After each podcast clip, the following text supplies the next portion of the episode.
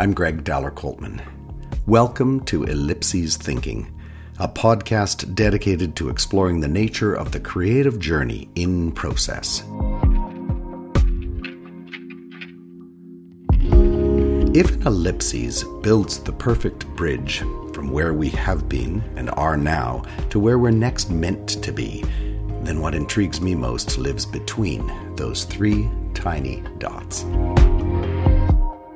Recently, I sat down while waiting for a haircut and absent mindedly picked up a magazine beside me. It was a copy of Folk Life, a beautifully curated publication here on the West Coast, which I randomly opened to an article titled A Weaving of Traditions by Lena McKenzie. My eyes landed on the words magical and mystical as descriptors for both the what and the ways of knowing that Lena learned and has since held as truths since childhood. And the moment I read, we did not believe everything we saw, we did not dismiss everything we could not see, I was compelled to meet this person. It was one of those strange vibrations in life where I knew that I was meant to have sat down in that salon, to have opened to that page, and to have felt an immediate connection. In Lena's words, she inherited a fabric of beliefs woven by generations of women a fabric that tells stories of not just one family line, but a constellation of them. Her memories of the special bond forged between her mother from the Philippines and her paternal grandmother from Minneapolis speak to a powerful wisdom co created by a shared desire to embrace all there was to learn. A proud Filipina Canadian, Lena's roots are in classical music, having studied voice in the Philippines before embarking on a professional career that has included TV, film, musical theatre, and concert halls as soloist and as a member of Asia's premier classical crossover trio, the Opera Belles. In 2020, after spending a decade performing around the world, Lena found home on Salt Spring Island off the coast of Vancouver Island. Here, she has found herself with the time and reflective space to return to her love of song, writing, and recently released her first EP, Finding North, an ethereal reflection of her complex cultural background. When I got home from that salon, I immediately reached out and was thrilled to have Lena accept my invitation to this conversation. Welcome and thank you for joining me. Hi, thank you so much for having me. That was a lovely intro.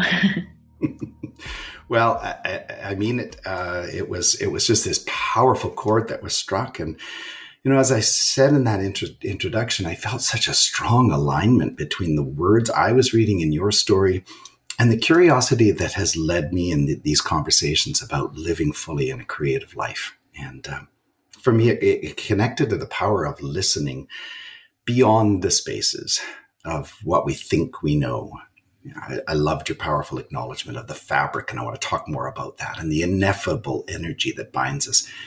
And I just I couldn't help but imagine a lovely conversation uh, to have with you about the spaces between the ellipses we live in. So, can we just start by telling telling me what brought you to to write and to share this very personal piece of your family story?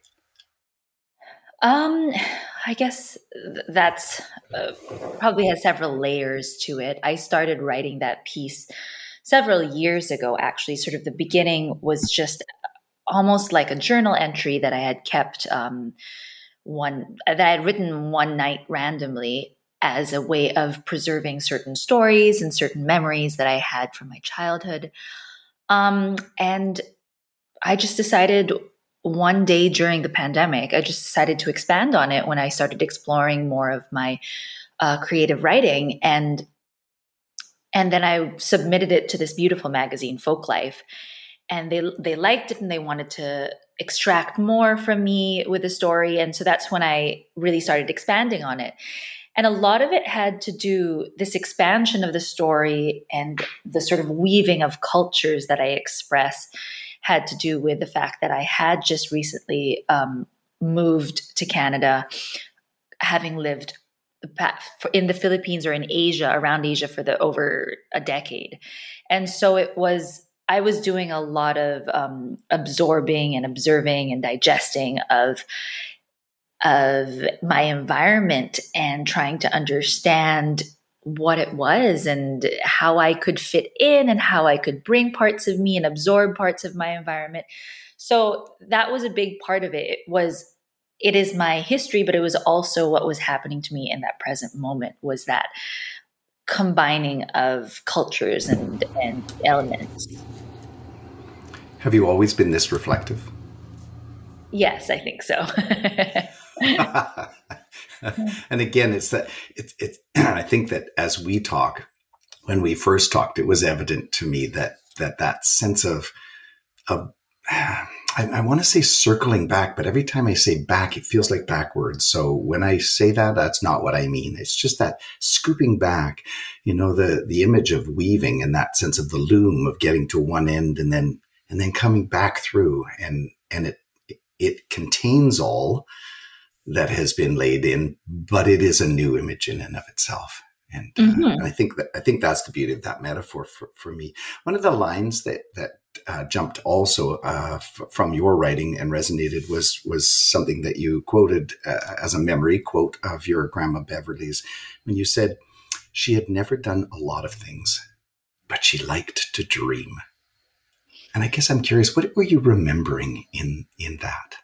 What comes forward for you? Well, she I mean, I it's easy to explain it in a literal sense. She had a lot of dreams in a very literal sense, and if you read the story, there are lots of she had sort of premonitions that came to her in her dreams, or she had people come to her in her dreams. So that was a literal expression of that.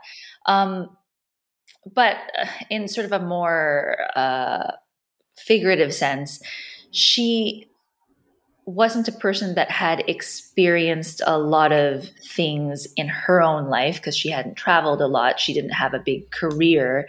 Uh, most women didn't during that time. Mm-hmm. But um, she was able to connect with things that were very different from her or from her experience. And she was able to genuinely open herself up to that in a way that I thought was really special and um, it's there's a lot of tension now between sort of ideas and viewpoints and cultures and um, I- ideologies. And in a weird way we are more connected than ever but also it feels like we are less able to connect with someone who has a different point of view from us. And that was what i thought was very unique about her was that she came from a position where she didn't know a lot about um, different parts of the world and hadn't experienced a lot of different things, but she was very open to it and and curious. And curious, yeah. Yeah, yeah.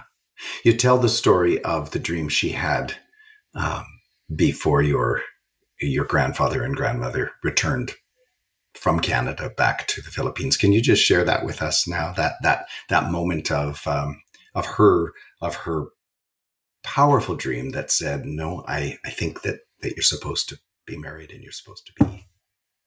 Oh, you're referring to my mother yeah. and father and how they. Um, oh yeah. yes, yeah, yeah, yeah, yeah. Um, yeah, so she, my parents were supposed to wanted to sorry, they wanted to get married in Canada. Just to summarize it really quickly, they wanted mm-hmm. to get married in Canada, but they were told they couldn't. Um, someone had mistakenly told them that my they couldn't without my mother having a residency, so they decided to just go for a visit. And a couple days before they were supposed to fly back, she had a dream where her late father, my grandmother's late father, um, came to her and said, the office or whoever they spoke to had made a mistake. You have to call them right away and and sort it out. And so that's what she did. So the next morning or the next available morning, she called them and they had indeed made a mistake. And so my parents got married um, the next day, I believe. yeah. Yeah, it, uh, well, that's that. That's how it came to me, and of course, I, I, you're you're talking to a hopeless romantic. So, I mean, to me, that was just that it was is. was the it was the stuff of dreams. It's it was beautiful. It's it, it, but again, the the fact that there was there was enough acknowledgement and trust that something that comes to us in a dream is as potent and important to hold on to as uh, as the truths that we think in our waking moments are are, are really what should should be our signposts. So I just love that. How do dreams yeah, flow? Right. I mean, I think I think a lot of us have a hard time trusting our gut and our instincts mm. and and things that come to us in forms such as dreams. It is difficult to distinguish between what's sort of a, a weird brain moment that we have in our in our dreams and sort of an instinctual gut feeling. So, which leads me into the the the question about you and your own trusting of your guts, your instinct, or, or dreams. Do, do they do you find that they float through your own life and and and inspire you creatively?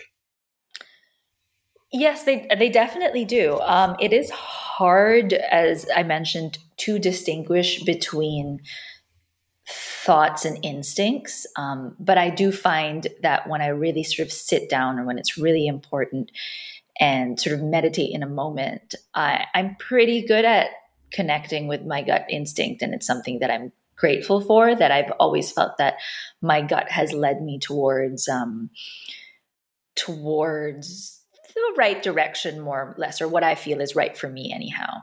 Um, so yeah, so I've definitely relied on that, especially as I've gotten older. Uh, that gut feeling and sort of rooting down into into your own personal truths, I guess.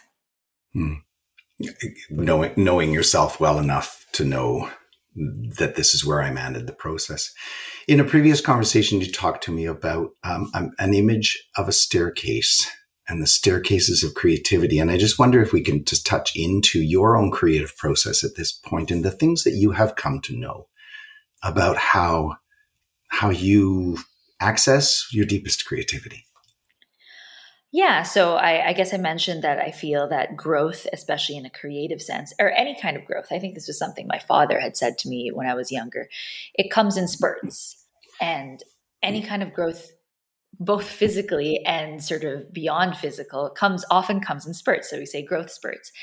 And I believe that's the same for creativity, that we have, um, it's like a staircase where you have this sudden um, spurt of growth going up, and then all of a sudden you plateau for whatever reason that is. I'm, I'm not entirely sure. Um, but I do be- definitely believe that when it comes to creating art, that I think you um, you need a space, a plateau to live. You need a space to absorb your environment, what's happening around you, what you're feeling, what you're expressing. Um, and then to digest that. And then once you've digested that, you kind of get into a momentum of creation. And um, that's how I've what I've observed in my own personal life, anyhow. That a lot of people talk about when it comes to being productive. There's a lot of sort of self help knowledge these days that talks about setting a routine and making sure you stick to that. And there's definitely value to routines and value to sort of practicing every day and that kind of um, mentality. But I find that that's less applicable when you're working with something creative. Uh, at least personally, and with many creatives that I know, that it doesn't happen as a structured routine, and I don't think it can.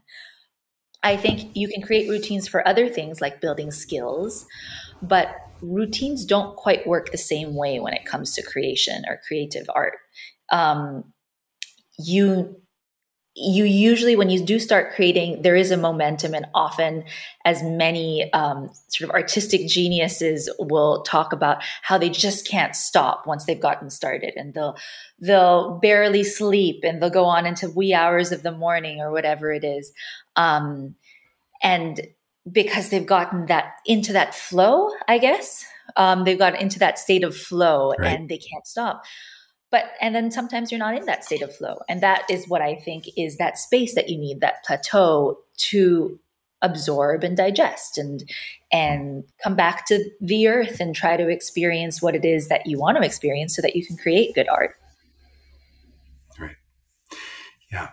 And again uh, what what's coming through in in my conversations with other creatives is that sense of with each circle around the sun there is just the acknowledgement or each ring around the tree there's just the acknowledgement that um, there is a unique season that that that each each of us have and and and yes, there's a structure around that. So it's interesting to hear because I've heard almost the exact same thing not so long ago by another uh, pair of songwriters saying, "Yeah, I just um, you know I can't sit down on the clock." And and uh, and and know that my best work will come. Um, if I'm practicing something, yes, perhaps so. So uh, it's it's lovely to hear that come back. I want to go back to the story uh, from from folk life again for a moment. There, there's a moment where you you really step into and uh, and own the fabric that has been passed down to you. That's your your image again. And I was I was just so moved by the way you captured that moment of discovery and the deepening of awareness when you when you talk about the fabric as your own. And as I read it, I, I just I, I, I really wanted to hear it in your voice, and I wonder could I impose upon you just to share that one little section about sure. the fabric? Um, let me find that section. I inherited this fabric of beliefs. Is that it? Mm, yeah, it is. Right. I inherited this fabric of beliefs woven by generations of women. The fabric is at once floral and tribal, muted and blazing, temperate and tropical, wild and withheld. It tells stories of not just one family line, but a constellation of them. It spreads out as a huge web would, colored by an abundance of cultures, ethnic groups, and belief systems. I cannot tell you which of the threads are fact and which are fable, but perhaps that isn't the point. This fabric is mine. Hmm. This fabric is mine. And if we all had the magazine in front of us, we would notice that that last four words are separated as their singular paragraph. Mm-hmm.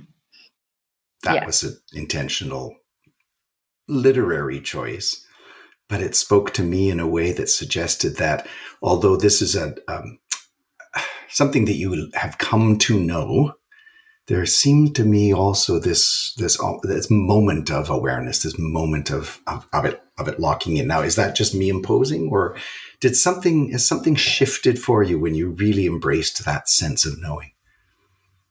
Yeah, definitely. Um, I think you're right in in extracting that uh, information.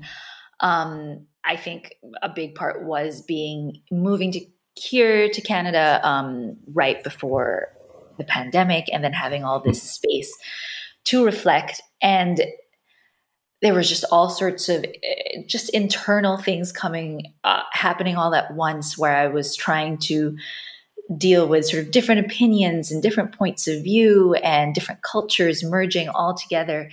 And it's there's a lot of internal conflict that th- can come from that, not knowing. Hmm. I think we place a lot of, uh, I think we often try to separate things as right from wrong, black and white, or, um, yeah, right from wrong and black and white are, are big ones where we're trying to put them in structures. And, and I think I finally had this epiphany moment where I realized that they're black and white are kind of illusions um, when it comes to the human spectrum. Um, mm. We rarely exist in those two colors. And so that's what I that's i guess my epiphany moment my big, big epiphany moment was that it doesn't exist and it's and it's a spectrum and it's a fabric of m- many different colors and to accept that is was very healing for me i guess and so I guess this article was a, a big personal healing moment. It was a little bit therapeutic on my part. Um, that you don't, there is no right and wrong. When you're trying to, um, when you're trying to really understand that when it comes to your own personal history, it's a lot more difficult because there will be conflicting ideas. There will be people on one side of your family or one side of your culture history that say this and the, uh, and on the other side they say the opposite and and feel very strongly about it. And it's conflicting on a personal level. So how do you reconcile those ideas? So that hmm. was a big part of it. Yeah. Yeah and i think uh, you so beautifully have captured even in in in that that you've just said about this sense of black and white, but also knowing and not knowing and, and that both have their place in our journey. Yeah, absolutely. What you have written um, and what I just heard you say, um, was it difficult to put put that out into the world, knowing that your family might might read it and might have differing opinions about how how the story goes? Absolutely. I don't think I've really actually um, promoted the article very much as a result um, because of that, because it was extremely personal. And I think mm. um, I struggle with this, and I really admire artists who are able to be so vulnerable um, because I do think that makes the best art. Um, is when you really are able to open up a certain aspect of you. And so that's what I definitely did in this. And it was, yes, it was a little bit um, unnerving to share that with people. Well, sorry, it's out in the hair salons now. so unless your family all cut their own hair, I mean, they're going to pick it up. and I say that with the, uh, I say that with with the desire to also offer back to you um, that it spoke to me powerfully because it was coming from you personally. And, and I, I didn't know who you were. So it's like picking up a, a book from anywhere. It's like picking up a, a, a you know, picking up a CD. I was about to say an album for goodness sakes and date me, but you know, just, just allowing Apple music to toss a suggestion at you, that sense of, wow, um, that deep art hits us universally only, only I think when it comes from the from the very intimate and and specific truth. So I thank you. Well, thank you. I, yeah. I agree, and I think that's why structure doesn't really work in um, artistic creation, is because structure has its place for certain things, like you said, for practicing, um, for developing a skill, but um, to apply such a mental structure to something that is really a almost spiritual moment, um, it doesn't quite work. So, as you said, in 2020, just before the pandemic, I think, like early 2020, or maybe you know, just when things were starting to to get wobbly, you make the choice to leave the world stage and move to Salt Spring Island in the middle of the beautiful Salish Sea. I kind of sense, and we haven't talked about this, but I sense that the choice was not by chance. So, can you talk to me about what what brought you there, and what that is now, what why this is now feeling like home? Um, yeah, so multiple reasons. I I was brought because of my partner, um, and he moved here for work, and I. But it was also very serendipitous when we made when he made this choice and I consequently made this choice um, because I was definitely looking for a place to root myself. Um, I had been working as a touring artist. I did a lot of cruise ships, for example, and I was working nonstop on tour, basically. So I was taking up to 70 flights a year. Um, and I was just go, go, go, go, go for about, that was how it was for four years nonstop. I was never in a country for longer than three weeks. That three weeks was a long time for me to be in one place. And so it was exhausting physically and mentally and emotionally. But more more than that, I mean, I definitely look back at this time with a lot of gratitude. It was, I learned a lot. It was very fun. It was great for my professional development. But also, you know, it has a time limit. Those sorts of periods of your life, they have a time frame. And if you exceed them, um, you're overstaying your welcome. And I knew I hmm. was reaching that point where I was overstaying my welcome and I was looking to root myself in a community because what happens when you do live that kind of life is well it gets very lonely for one because i was mostly traveling on my own um, and it you lose you lose a sense of well community and i value that very much i come i grew up most of my childhood was spent in a very communal culture, a communal Asian culture. So I really craved for that. Um, and I really I just, yeah, I really craved for that. And I knew that I needed to root myself in one place and to make the effort to experience that kind of life as an adult. And so that was a conscious decision. And so it was a great uh, confluence of events with my partner choosing to do this. And so I followed suit.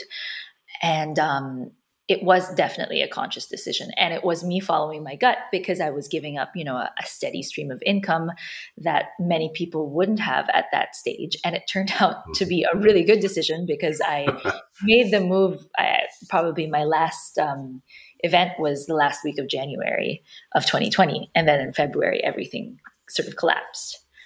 Mm-hmm. Mm especially in especially on the waters. If you were still, if, if, if were you on the cruise ships at that time? Was, was that? Uh, I was, yeah. The last week of January, I almost got stuck on a cruise ship, and I was just very lucky that they happened to. The moment that things started shutting down, they were actually in port in Manila Bay in the Philippines, and because I have two passports, I was able to disembark off the ship in the Philippines as a Filipino. Otherwise, mm. I may have been stuck for several weeks, if not more, um, right. because people weren't able to go anywhere. Yeah, we all know how that.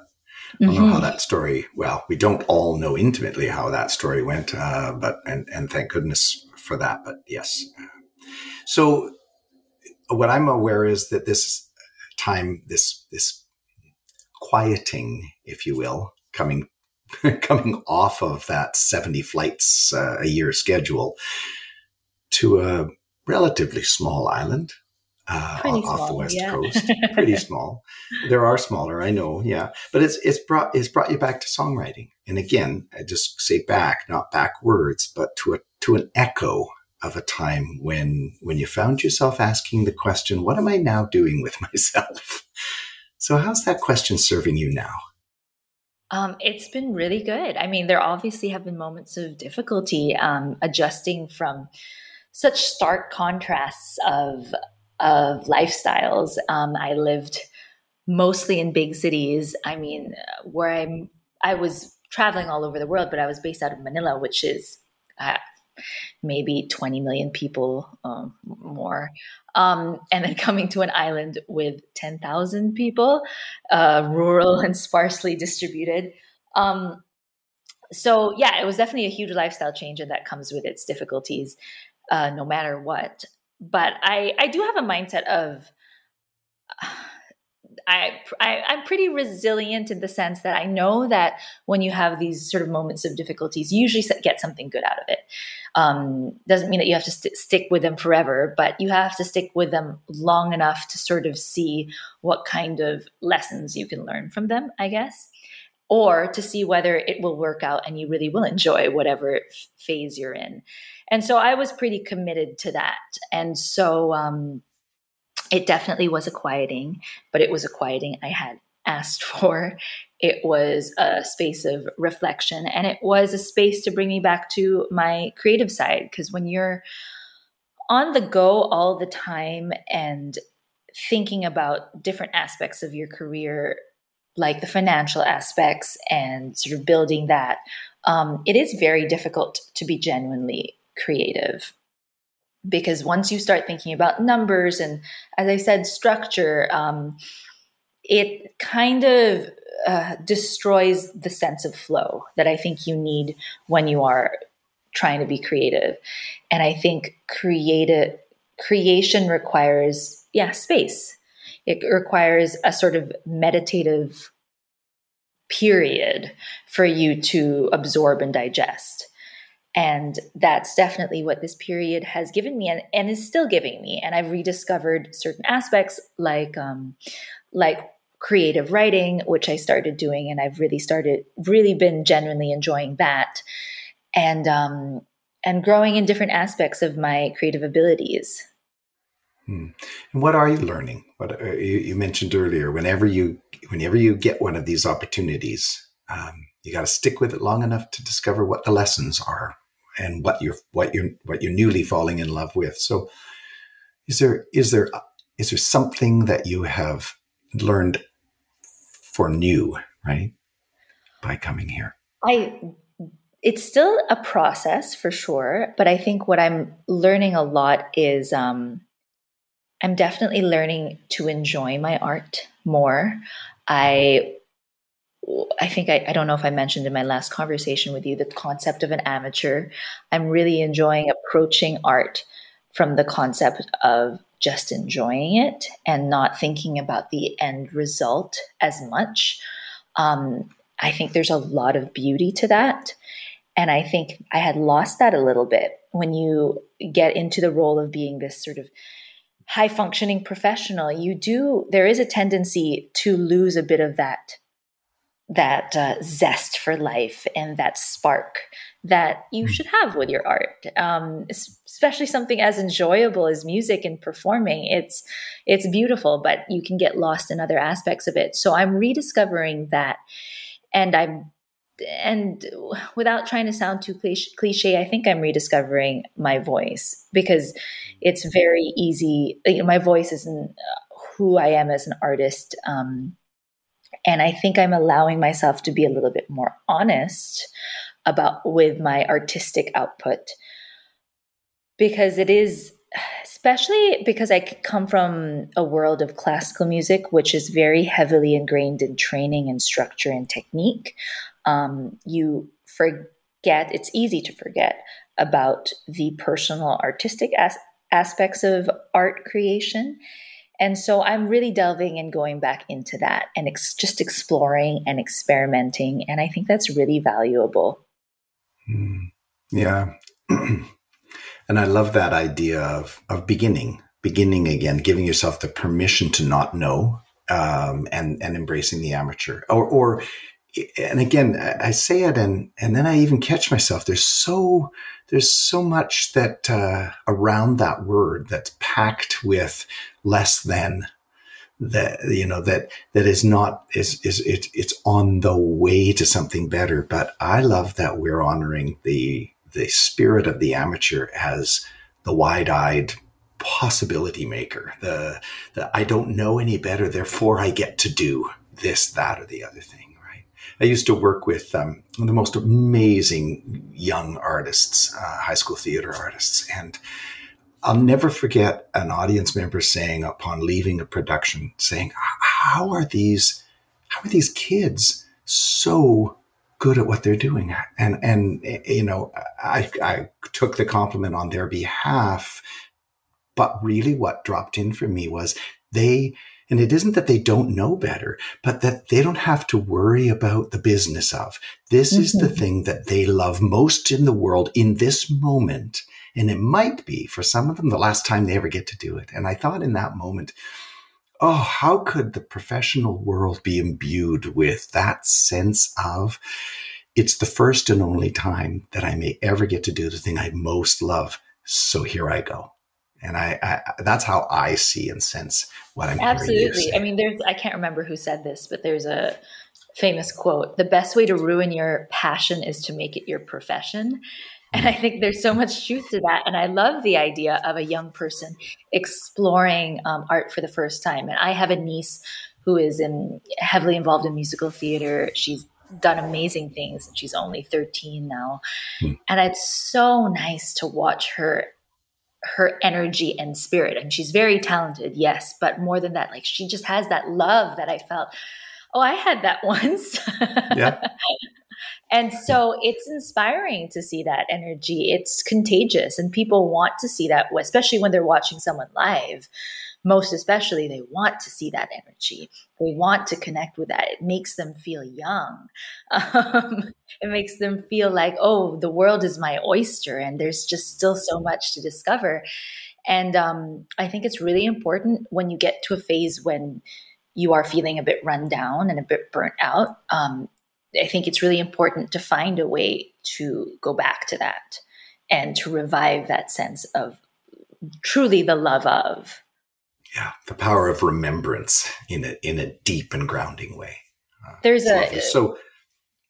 Oh, I was just yeah, going to mention a fame like uh, one of the quotes that has stayed with me throughout my life.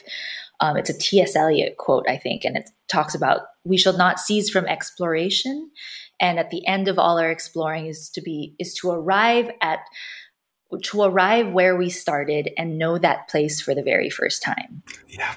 Yeah. And I yeah. love that. That circle back, that weaving on the loom. Yeah. Wow. And you get to see it. And, you know, from my perspective now being, you know, being grateful for every every day that I get to be with my grandson. Um, uh, again, it's the gift that a parent experiences of seeing through the child's eyes at the world for the very first time. It's lovely. So, so this whole conversation feels wrapped around by the by the word and the essence of home for me. So it it it's this this, this is maybe the the easiest way to drop into this songwriting adventure that you have embraced now, coming back and releasing your first EP, which is called Finding North. And I want to talk about that, mm-hmm. but which also features this beautiful song, uh, one of a number of them, but one of the the, the newer pieces uh, that you that you have titled "Home Won't Set Me Free."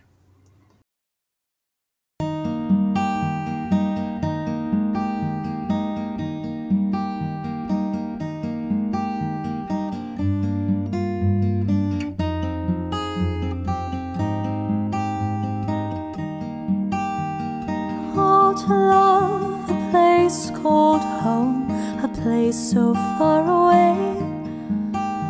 Where love was loved and love was lost and time has left her gray.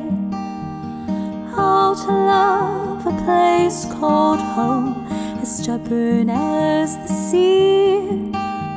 No matter where I go in life she has her hold on me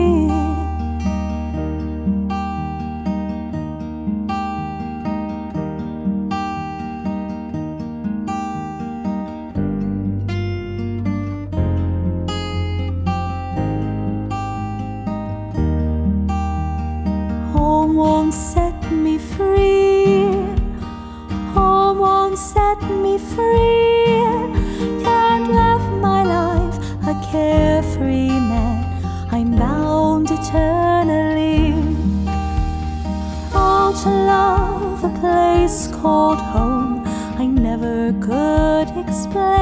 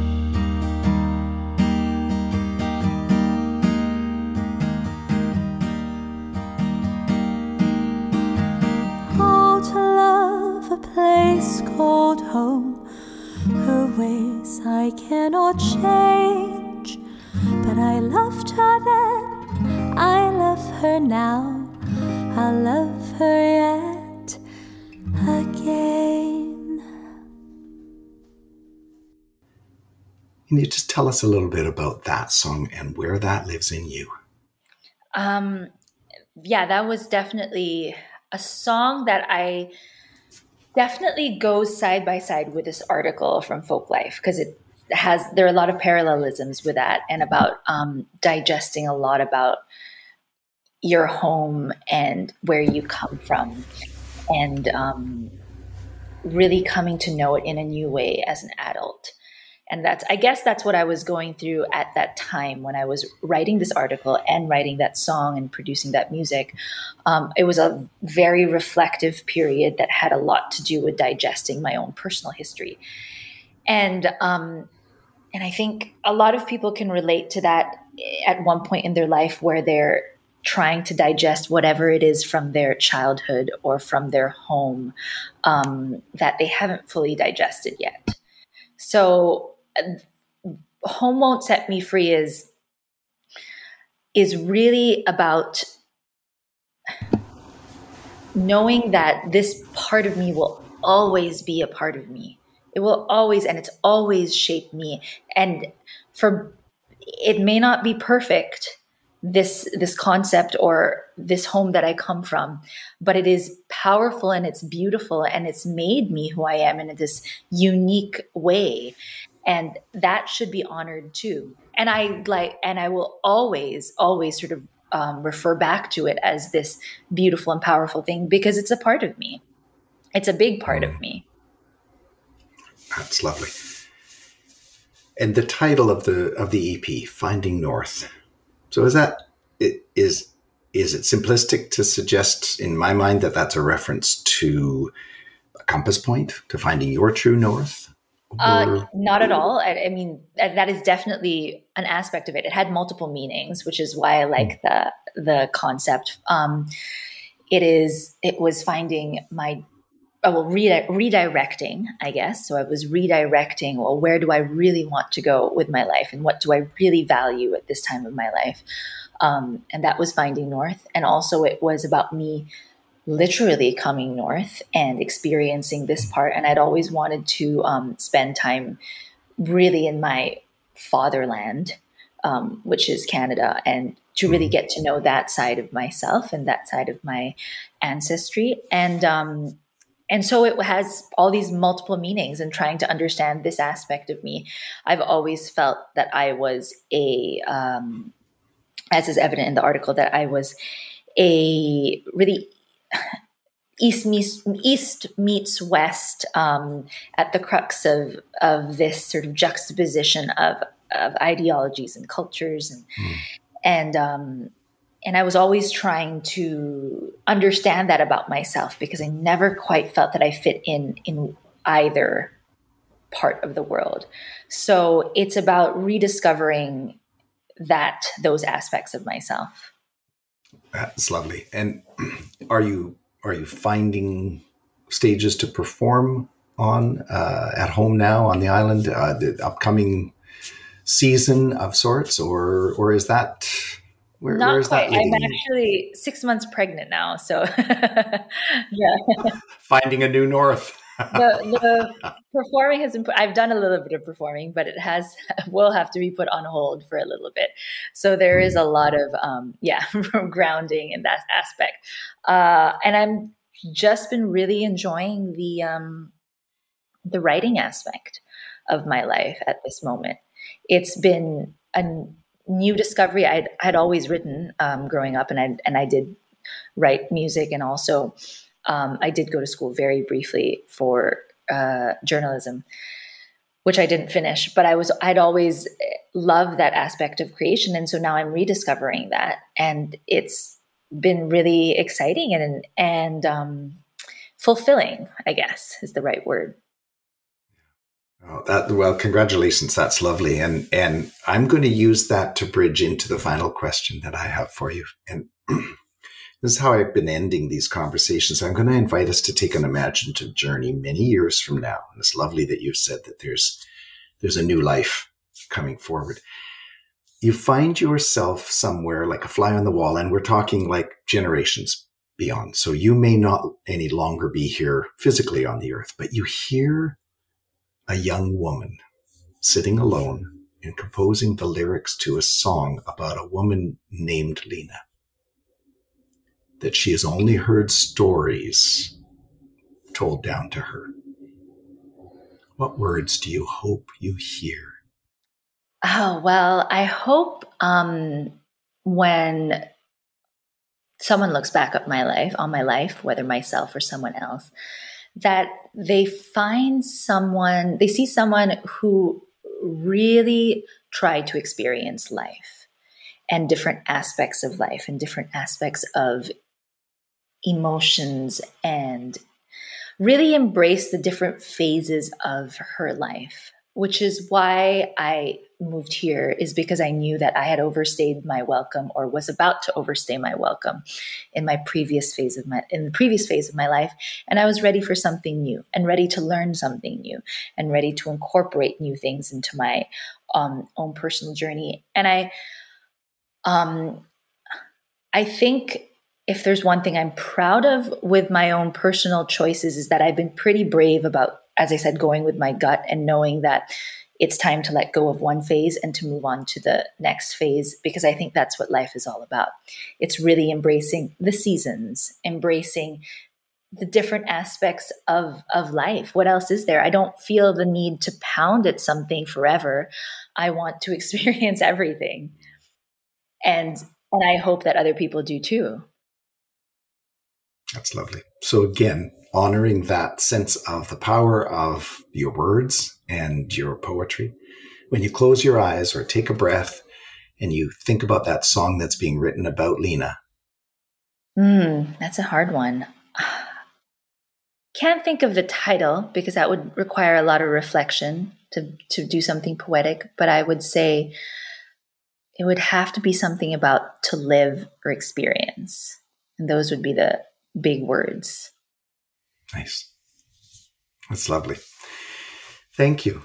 This is this is this has been a, a lovely way to uh, way to spend this time this morning, but also um, this is the end of my first season of these conversations, and uh, and it just feels like it's a lovely place to put it down for for a bit of time for reflection over the summer. And uh, you've been uh, you've just been delightful to to meet and and to get to know. And I wish you all the best as you journey into your next phase.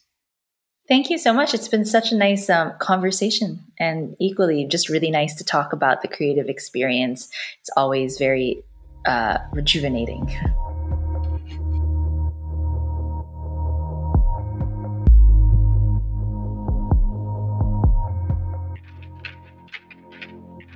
That brings our first season of Ellipses Thinking to a close. When I began this podcast, I entered as Lena just referred to, with the freedom of the beginner. To lean into curiosity with the trust that a simple question would drive the conversations forward. It was my intention to introduce to a community of listeners a group of people that I hoped would be as intriguing to them as they were to me. In all honesty, I held some reservations about the whole idea and then a dear friend, in fact, my first guest, Valerie McIntyre Baird, invited me to consider how it might feel to simply approach it as an experiment. And another friend and colleague asked early on in the process two powerful questions How will I know that the experiment is working? Followed by, How will I know that the conversation that needed to be had was? Those conversations live on blue sticky notes inside my show binder, and although I saw them every time I began preparations for another episode, I knew that these two powerful questions would need to remain open, supporting me in my direction while waiting to be answered only once I had time for deeper reflection. And so, in the next few months, I have chosen to honor the essence of ellipses thinking and drop into the spaces between to reflect upon my discoveries and consider how they might move me and these conversations forward. Before I close, though, I want to offer gratitude to the 15 remarkable people that I had the pleasure of learning from in our first 12 episodes. They brought themselves into our shared space with their own curiosity, vulnerability, and great generosity. I look forward to revisiting our conversations to draw themes forward that I suspect might inform our next season. I also want to offer thanks to my son Jordan for his tenacious encouragement and support from the producer's chair. If you have enjoyed even one of these episodes, I hope you will consider sharing the show with your own curiosity community. And I'll see you back here in the fall.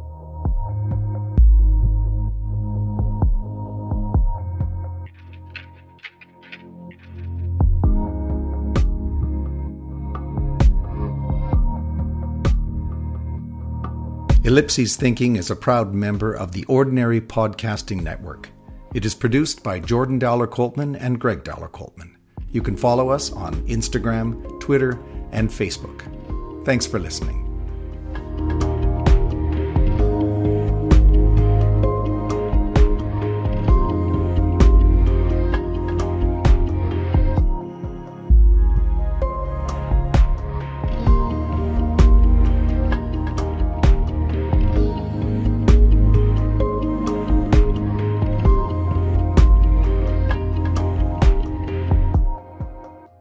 As a resident of Vancouver Island, I wish to acknowledge that I am a visitor on the traditional lands of the Coast Salish people, including the territories of the Snuneymuxw and Qualicum people.